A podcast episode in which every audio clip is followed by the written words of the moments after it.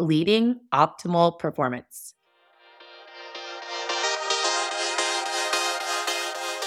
Hey, it's Nikki Llewellyn Gregory, and you're on Gut Plus Science, a mentoring platform for people first leaders of all levels. Here, we talk to exceptional leaders who prioritize culture, get fired up about employee engagement, and are excited to share ideas and tools for bettering employee experience to help others. Thank you for joining us to invest in being a better leader. Now, let's get to it. Gut Plus Science, Rich Diviney is with me today. He draws upon 20 plus years of experience as a Navy SEAL officer, where he completed more than 13 overseas deployments, 11 of which were to Iraq and Afghanistan. Through his career, he has achieved multiple leadership positions to include the commanding officer of a Navy SEAL command. Wow, incredible. He learned so much about leadership and has built you know the books that we're reading and the organization that he leads from this experience. Such a unique story behind it and we kick off this episode with that. So let's get to it with rich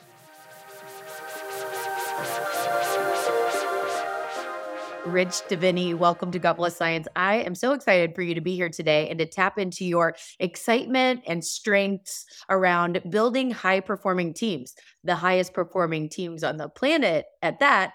So, Rich, tell us about your role as a Navy SEAL and how that propelled the creation of your book and company, The Attributes.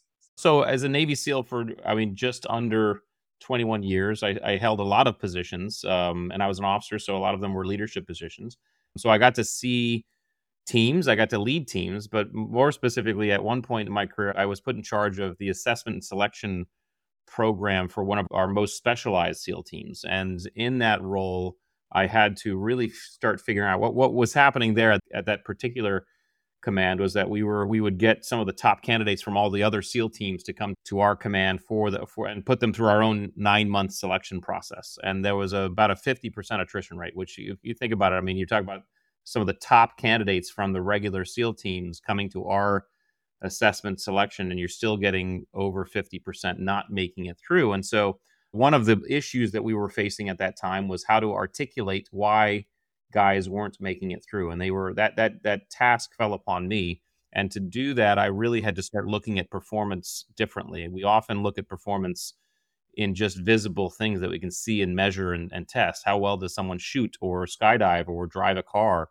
And what i recognized that we actually needed to look deeper. And the deeper look was were these attributes these qualities that allow us to to see if someone has what it takes to do the job. Not necessarily knows how to do the job but has what it takes to do the job. And so that's when I really got into this attributes business. Then what I recognized as I got out of the Navy in 2017 was that a lot of uh, organizations and teams were having the same trouble articulating these things. They were calling them things like soft skills or confusing them with competencies. And they were building dream teams that weren't working out when the things went they were there the dream teams were going great when things were going great, but when when um, when things didn't go so well or things went sideways, the teams would turn toxic. And and we all know that the the highest performing teams on the planet they don't only perform when things are going great they perform when things aren't going great. That's what defines them as a high performing team oftentimes. And so as i as i had these discussions after retiring i realized that this what i had talked about and discovered in the seal teams could be applied to everyday life and uh, businesses. And so that's when i wrote the book and we built the business around the book. And so now we go in and we help businesses understand those key attributes and those qualities for themselves because it's going to be unique for every business and every human that's awesome. And I think you just answered my question about why you have the word hidden in your supportive title on the book. Because I was just curious. I was like, I want to make sure I, I asked that, but I, now I understand like having to do that deep dive and really understanding what's below the surface is what it sounds like there. And I'll I'll give a little bit more context uh, because I'll just define these terms. What I realized was that skills are not inherent to our nature. In other words, none of us are born with the ability to ride a bike or throw a ball or drive a car, right? We're taught to those things, we train to do those things. Skills also they direct our behavior in known and specific environments. So in other words, here's how and when to throw a ball or ride a bike or drive a car. And then because skills are very visible, they're also very easy to assess, measure and test. You can measure how well anybody does any one of those things. You can put scores around them and statistics around them. This is why we get seduced by skills when we're often picking teams or even measuring performance. But what skills don't tell us is how we're going to show up in stress, challenge, and uncertainty. Because in an unknown environment, it's very difficult if not impossible, to apply a known skill. This is when we lean on our attributes. Now, attributes, on the other hand, are inherent to our nature. All of us, in other words, all of us are born with levels of patience and situation awareness and adaptability. Now, we can develop these things over time and experience, but you can see levels of this stuff in very small children, which means there's a nature nurture element to attributes. Attributes don't direct our behavior, they inform our behavior. They tell us how we're going to show up to an environment. So, in other words, my son's levels of perseverance and resilience informed the way he showed up when he was learning the skill of riding a bike and he was falling off a dozen times doing so. And then finally, because they're hard to see, they're hidden in the background, they're hard to measure and assess. It's hard to measure someone's levels of patience and qualities and, things like that. And the idea is if we're not if we're not counting attributes into the performance picture, we're missing a huge part of how people are going to show up and especially picking the right person. And so I'll just give you a quick story about this to give you an example. So basic Navy SEAL training, it's held in San Diego, California. It's called BUDS, Basic Underwater Demolition Slash SEAL Training. It's known as some of the most difficult training in the world. There's about a 90% attrition rate. I went through BUDS back in the mid 90s, so I'm 96. And back then, one of the first things you had to do when you showed up to Navy SEAL training was you had to jump into the pool and swim 50 meters. So you jump in, you swim 25 meters to one end and 25 meters back. Well, the story goes, and apparently this happened before I got there, but the story goes that this kid shows up one day and he wants to be a SEAL. And so the instructor takes him out to the pool and tells him to swim 50 meters. He jumps into the pool. And when he jumps to the pool, he sinks right to the bottom. And he starts walking across the bottom of the pool to one end. And then he walks across the bottom of the pool to the other end. He comes up and he's gasping for air. And the instructor looks at him and says, "What the heck are you doing?" And the kid, who's still ga- who's still trying to ga- gather his breath, says, "I'm sorry, instructor. I don't know how to swim." And the instructor pauses and looks at the kid for a second and says, That's okay. We can teach you how to swim. The thing is, why did the instructor say that? The instructor said that because he knew that if this kid had the qualities, the attributes to show up to Navy SEAL training, one of the most difficult maritime units on the planet, and he didn't know how to swim, he had everything we needed for him to be a Navy SEAL. Teaching him the skill of swimming was the easy part, right? So this is these attributes, these hidden qualities are really what drive our performance at many levels, but especially when things get tough. And that's why they're so important.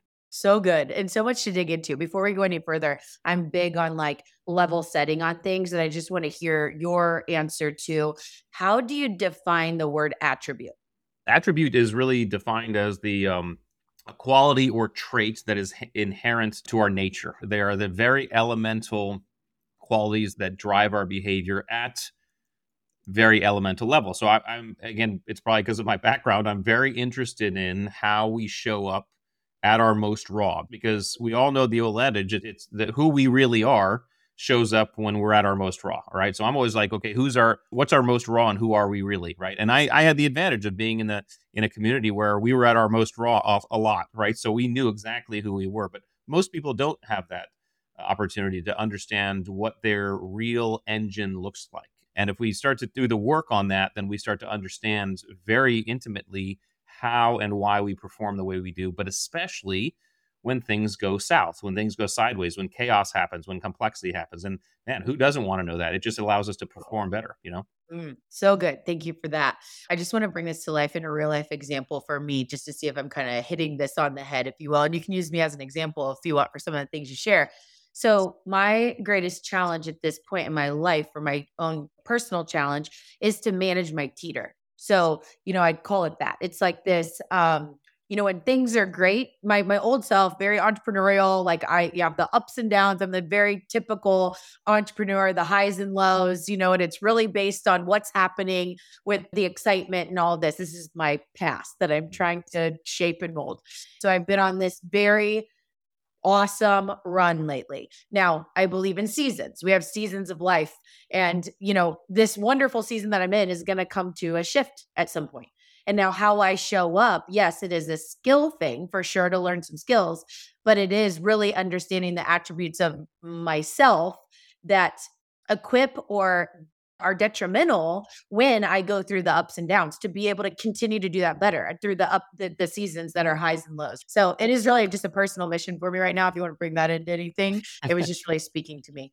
Yeah, no, that's great, it's, and you're absolutely right. I think that's that's spot on. Eh, we have to understand that even even these seasons, these ups and downs, the reason why they are marked as ups and downs is because they are rife with uncertainty, and uncertainty is really what we have to understand how to maneuver through. And we don't maneuver through uncertainty with skill because uncertainty, by definition, is that we have to figure out the environment first. We can't apply a skill. So that act of figuring out the environment and beginning to move through stems from and is founded and buttressed by these attributes. So that's why knowing them is critical. Yeah. So um, here's the deal. We get to work really well within a timeline of like the next 20 minutes together. There's so much here. I personally love this stuff, so I could go on forever. And we're gonna unpack like a whole book. So if if we want to, you know, kind of bring this down, there's 25 attributes from what I have learned, but they roll up into five categories. So I'm gonna let you kind of guide us to give us the high level of how to break that down. Let's have a conversation maybe on the five categories to start. Sure. Yeah. Yeah. Well, so, and there's there's so there are more than 25 attributes. First of all, I wrote about 25 because I, I really wanted to break them into this. Okay, what does it take to to really perform optimally? And so that's why it, landed at 25. Again, five categories. The first category is grit. So in other words, a lot of people think of grit as an attribute, but as a singular thing. But grit is not a singular thing. Grit is a combination of things kind of blended and catalyzed and stewed together. That the result of those things that that, that catalyzation is grit. Angela Duckworth wrote a great book years ago called Grit. She basically said the same thing. It's not just one thing. And so so the attributes that make up grit are courage, perseverance, resilience, and adaptability. We can describe grit as that ability to kind of set and, and achieve challenges and endeavors that are shorter term. So the, the more acute stuff, like the powering through the more acute stuff, is the, is what grit is required for the mental acuity attributes really describe how our brain processes the world around us, right? So it's mental, it's situation awareness. How vigilant are we? How much do we notice about our environment? Compartmentalization. How effectively are we able to prioritize our environment and focus in on what we need to focus on and block out everything else? Task switching. How can we effectively switch our focus points between categories and contexts? Because again, people think they are multitaskers. We all know multitasking is a myth, all right? Neuroscience has proven that the conscious mind can't focus on more than one thing at a time which is funny because people will people will constantly disagree with me on this. They say rich i can drive my car and listen to my podcast right? But what they don't realize is that doesn't count because the only reason why you can drive your car and listen to your podcast is because you don't have to think about driving your car.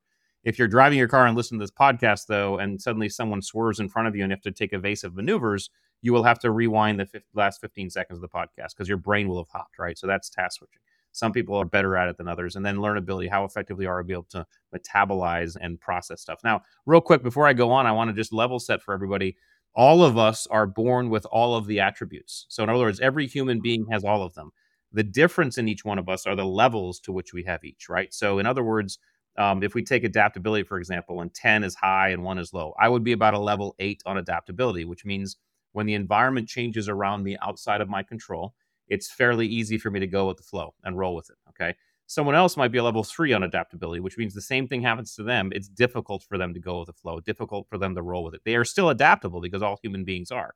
It's just a level. So if we were to kind of line up these attributes on the wall like dimmer switches, we'd all have different dimmer switch settings. And as soon as we start to understand where our settings are, we start to understand our performance at very elemental levels. So just kind of level set that. Everybody has all of these as I talk about them.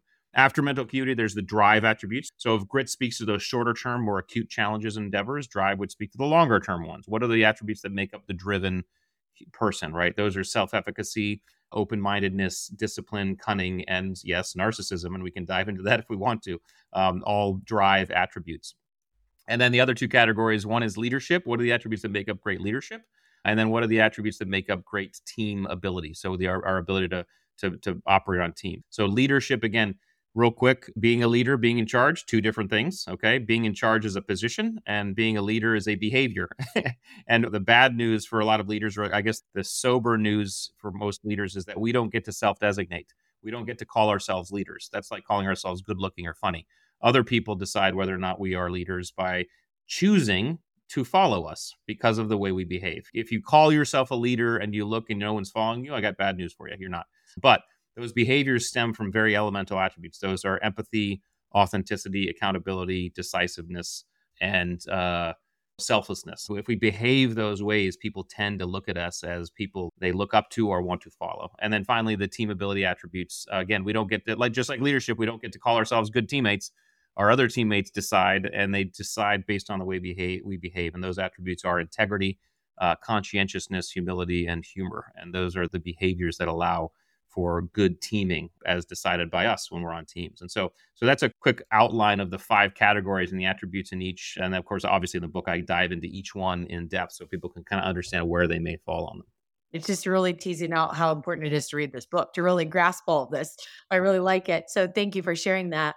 We're titling this episode today Leading Optimal Performance. How would you break down really like the key takeaways to inspire just some some thought and even maybe some momentum towards hey grab the book because these are the key things when it's like leading optimal performance leaning into understanding these attributes to be able to do that what are those kind of key takeaways that you'd like to share the most important takeaway is actually defining optimal performance. And this is really key because as a Navy SEAL, you hear a lot about peak performance, and we all hear a lot about peak performance and how everybody wants to be peak and peak here, peak there, and peak everywhere. And, and I used to get a lot from a lot of people that you Navy SEALs are are the ultimate peak performers. And I I would disagree with them because I say it's actually that's not true because peak by definition is an apex. And there's only one place you can go from an apex, and that's down.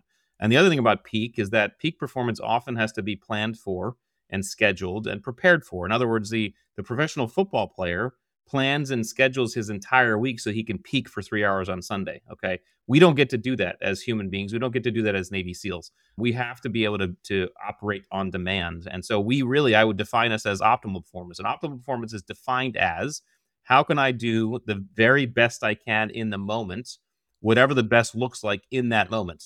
All right. So sometimes our best in the moment looks like peak and it's flow states and everything's clicking and everything's awesome. Sometimes our best in the moment is I am just head down and I'm nugging it out and I'm grinding and it's dirty and it's hard and it's ugly and it's painful. That is still performing optimally. And so, what optimal performance allows us to do is a couple things. First, it allows us to pat ourselves on the back when we are grinding it out and it's dirty and it's ugly and it's gritty and it's hard. That is still performing optimally. That is okay.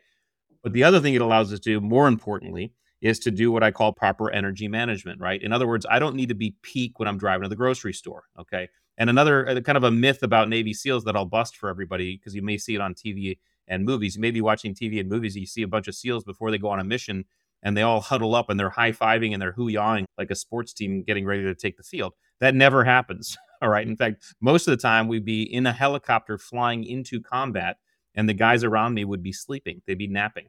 And the reason is because we didn't know how long we'd be out there. We didn't know what was coming. We weren't going to waste an ounce of our energy on things that we didn't need to do, right? So optimal performance allows, if you think of optimal performance as this umbrella, it allows us to modulate our performance under this umbrella to exactly what we need in the moment. And so so that's really performing optimally is how can I do the very best I can in the moment, whatever the best looks like in the moment, but keep on moving these attributes allow us to do that. And so when I titled the book, uh, The 25 Attributes of Optimal Performance, these are the attributes we need to perform, whether or not it looks great or whether it's ugly and dirty and gritty, it's hard, right? I can't tell you how many missions we went on overseas where we came back, we're like, man, that was ugly, but we got the job done, right? We were doing the best we could in the moment. That's the key for everybody to, to understand.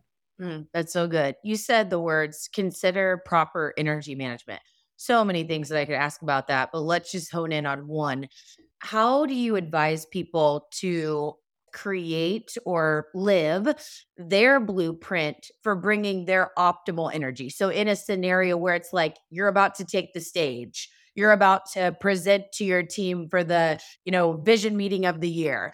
What is that blueprint that or things to consider in making sure that you know all of those components for that side of energy management yeah, I mean the the idea would be to plan a little bit. How do you want to show up for these for said event, whatever it might be, and then be very honest with yourself. Again, I mean there's a there's a certain level of energy that's required when you're on the stage giving a keynote for a few thousand people versus you're in a room with some colleagues giving a presentation versus you are playing with your kids at the end of the day. So it's really a recognition of what those energy levels what energy levels are required for those and aiming for that right? The other example is another energy level required to you know sprint up a hill if you're working out you know in the morning right? So the idea is to do some diligence on what is required and start to understand okay what do i need for this thing?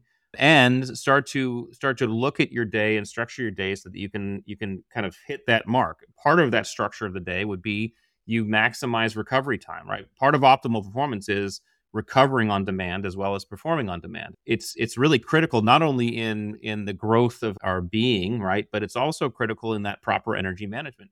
there's no reason why during a day we can't take five minutes and listen to a song that charges us up or meditate for a moment or visualize or just sit and breathe there's so many things there's so many tools out there nowadays that allow us to shift our physiology and begin recovering that i do this all the time if i'm getting ready to do something and i want to be at a certain level of, of performance or a level of energy i make sure that i'm recovering and doing some things that allow me to get in there and do it at the, at the level i want and then some people, if they run high energy, they have you know peak state triggers and things like that. I mean, there's so many things we can do, but just the that's just the recognition of being able to understand that different energy levels require are required for different scenarios is, I think, you know, more than half the battle because now you're understanding. Okay, wait a second.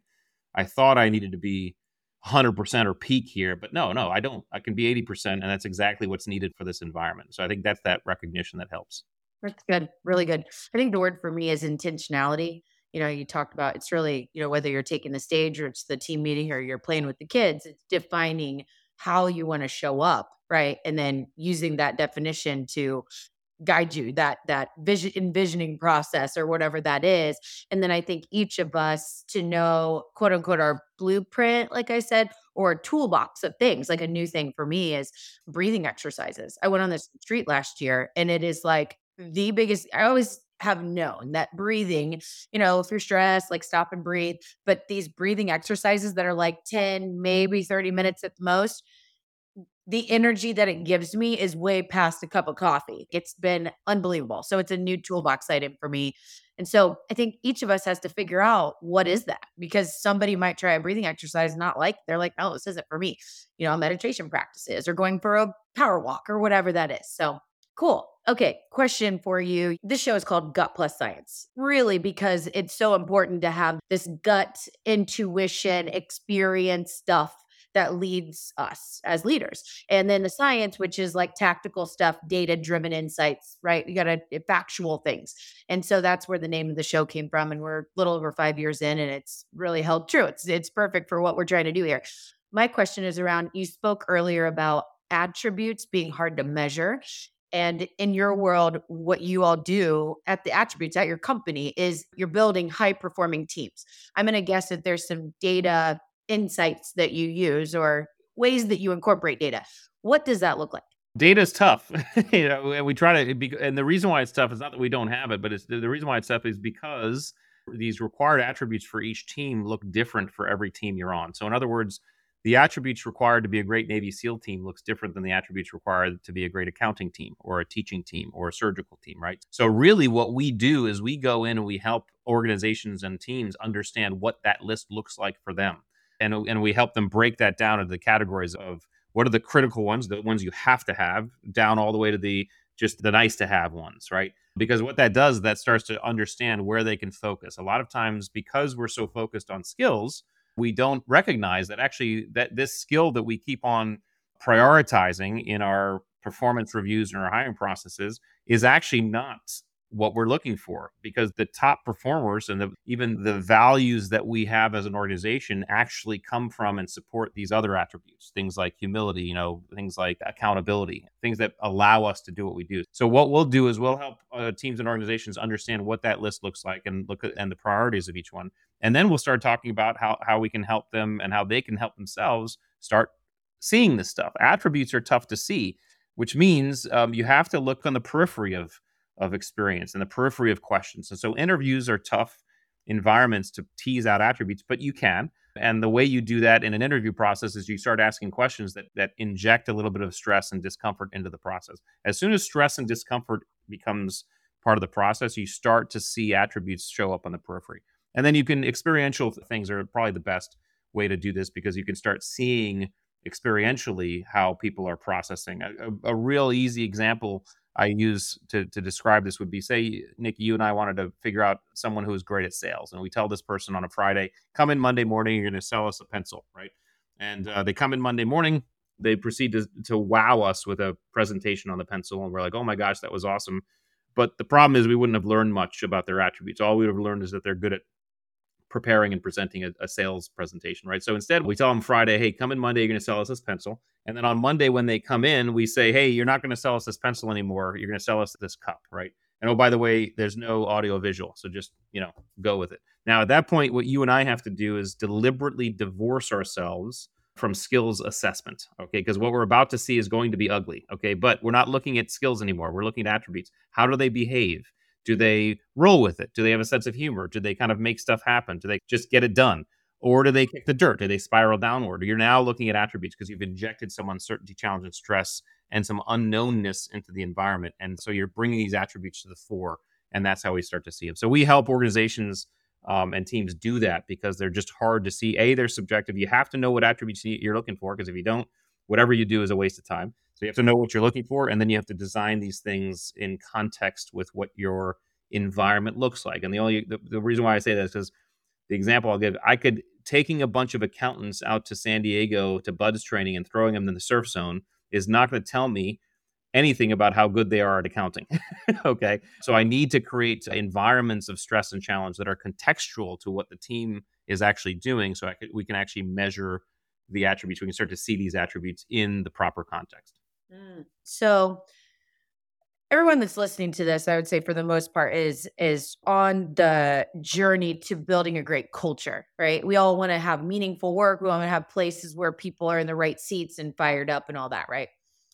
And so I think it's appropriate to ask, you know, when we are building our culture, is it important to say, hey, here's our non negotiable attributes that we're looking for? Like our culture is comprised of this. Is that appropriate? One side of the question. The other side of the question is, is it important to maybe consider for certain job titles what attributes that we're looking for each of those job titles to help us get a more rich I don't know, recruiting experience to, really make those matches? The, the answer is yes on both. We and we do both. And so the, the first part of the question, I'll, if if you can visualize kind of a sphere, and if I were to cut a section of the sphere out, or even cut it in half, the sphere is our culture. Think of the sphere as a culture, but at the center of the of that sphere are attributes because attributes drive behavior. So attributes are driving our performance behavior and our behavior and performance are driving to us towards our values okay? Because all this is connected. So the attributes drive our performance towards our values which is our which is our north star. That's where we want to head.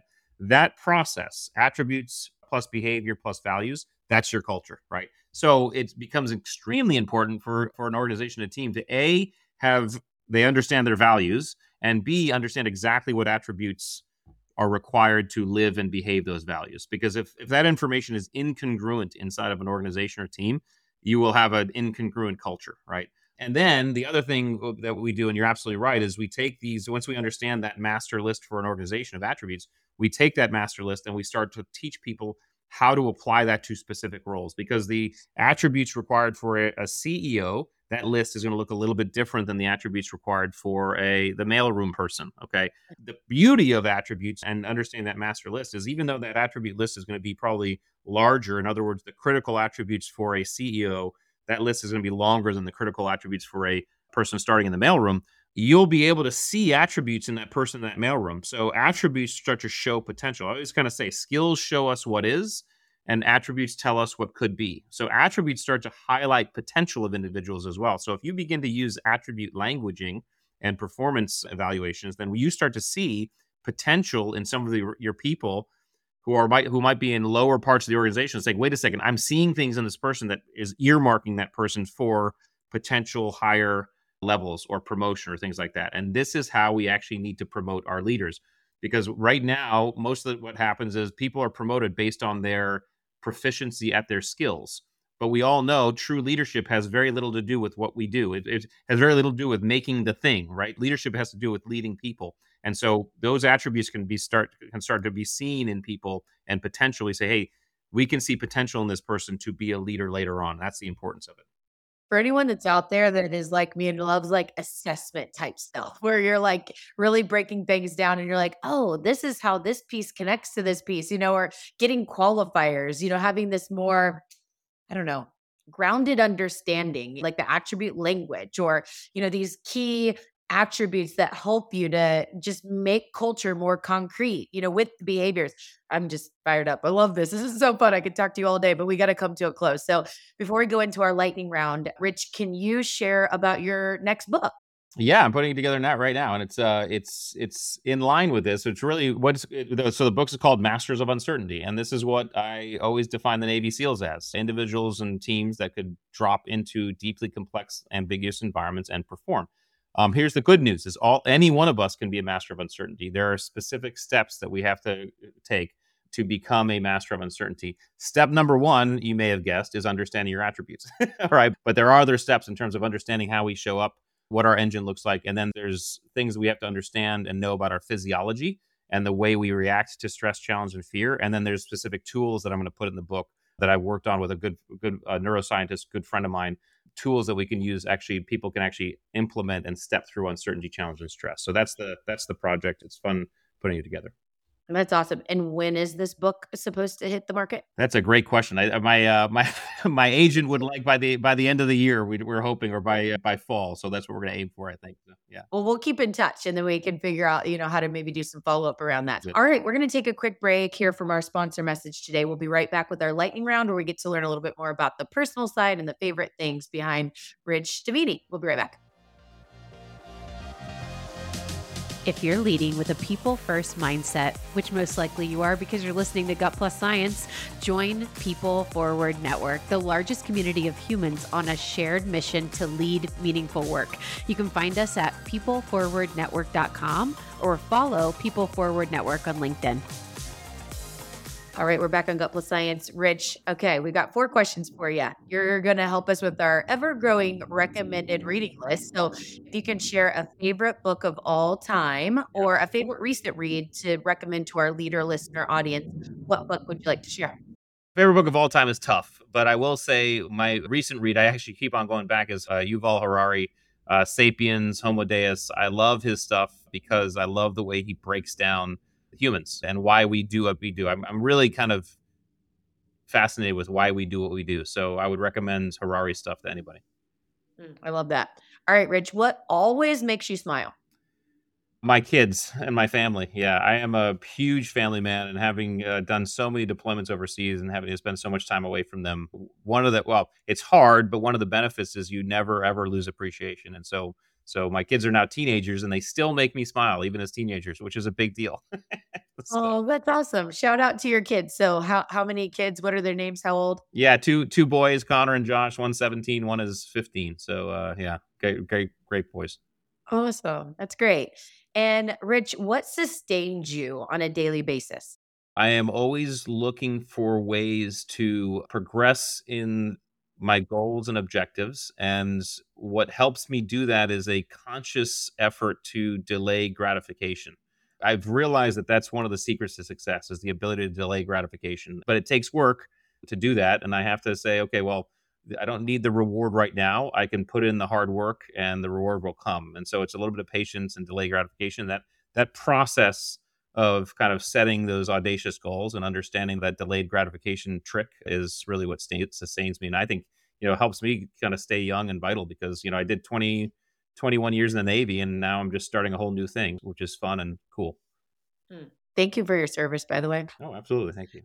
And what's the best way to connect with you? And also tell us you know how leaders can engage with the things that you offer beyond the books that you've written. Yeah absolutely. The best and easiest is just go to our website. It's theattributes.com and there we have everything. You can contact us and see how you can work with us. We have a breakdown of everything we offer. The book is there. We have blog posts there. We have some media there. Our free assessment tools are on the website as well. You can go check out your levels of grit mental acuity and drive on the website as well and all my social media handles are there on the website. So theattributes.com, one stop shop.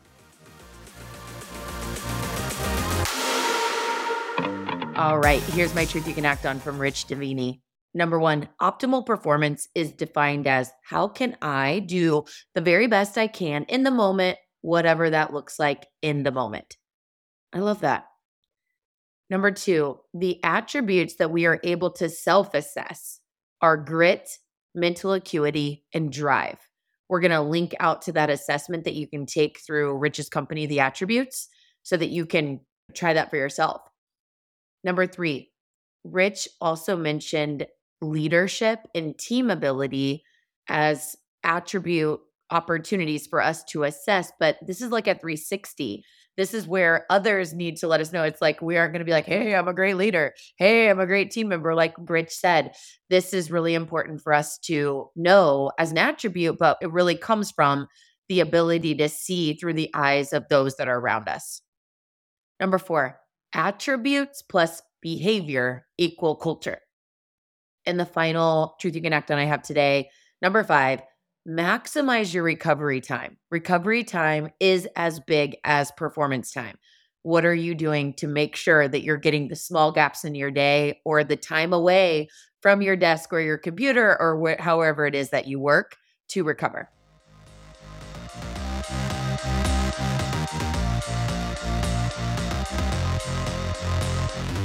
We just left the world a little bit better. Now, go do something with it.